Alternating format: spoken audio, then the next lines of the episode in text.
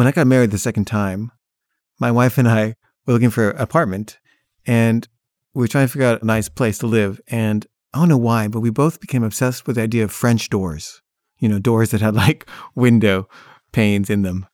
And the places that had French doors mostly were these old apartments in Koreatown, which was a really bad neighborhood. But because it was a bad neighborhood, the apartments were kind of affordable and kind of luxurious. Um, so we moved there. We moved to Koreatown.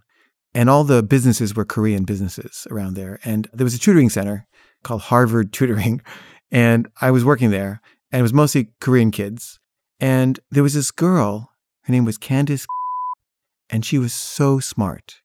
And she was a high school girl. She went to Marlborough, which was this very fancy private school. And I couldn't help noticing that she had all these cuts on her wrists and on her arms.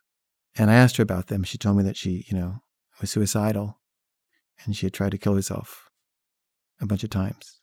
And she was reading Ulysses in her high school because it was a really good high school. And I loved Ulysses. And um, we both loved Ulysses. And we would just talk and talk and talk about how great Ulysses is. And we had this really great rapport. And I felt like I was keeping her alive. And I could tell she really liked me and she looked forward to these sessions we had.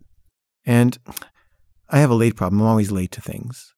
And I was late to my job a few times. And one day I'm late again. And the boss, this guy, he's kind of an asshole, he was like, okay, that's it, you're fired. And I'm like, but there was a traffic accident. I, I, I, I was late for a reason. Like, and he was like, I don't care. You've been late before. You're out of here. I was like, but I'm such a good tutor. The students love me. He's like, I don't care. I get other tutors. Uh, I don't want to deal with you anymore.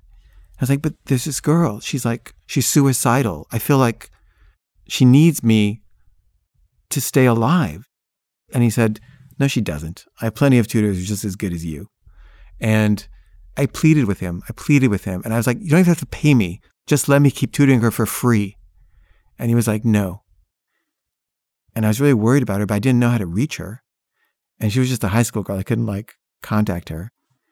And I, I really was worried about her. And I don't know what happened to her. I, I, I hope she's okay.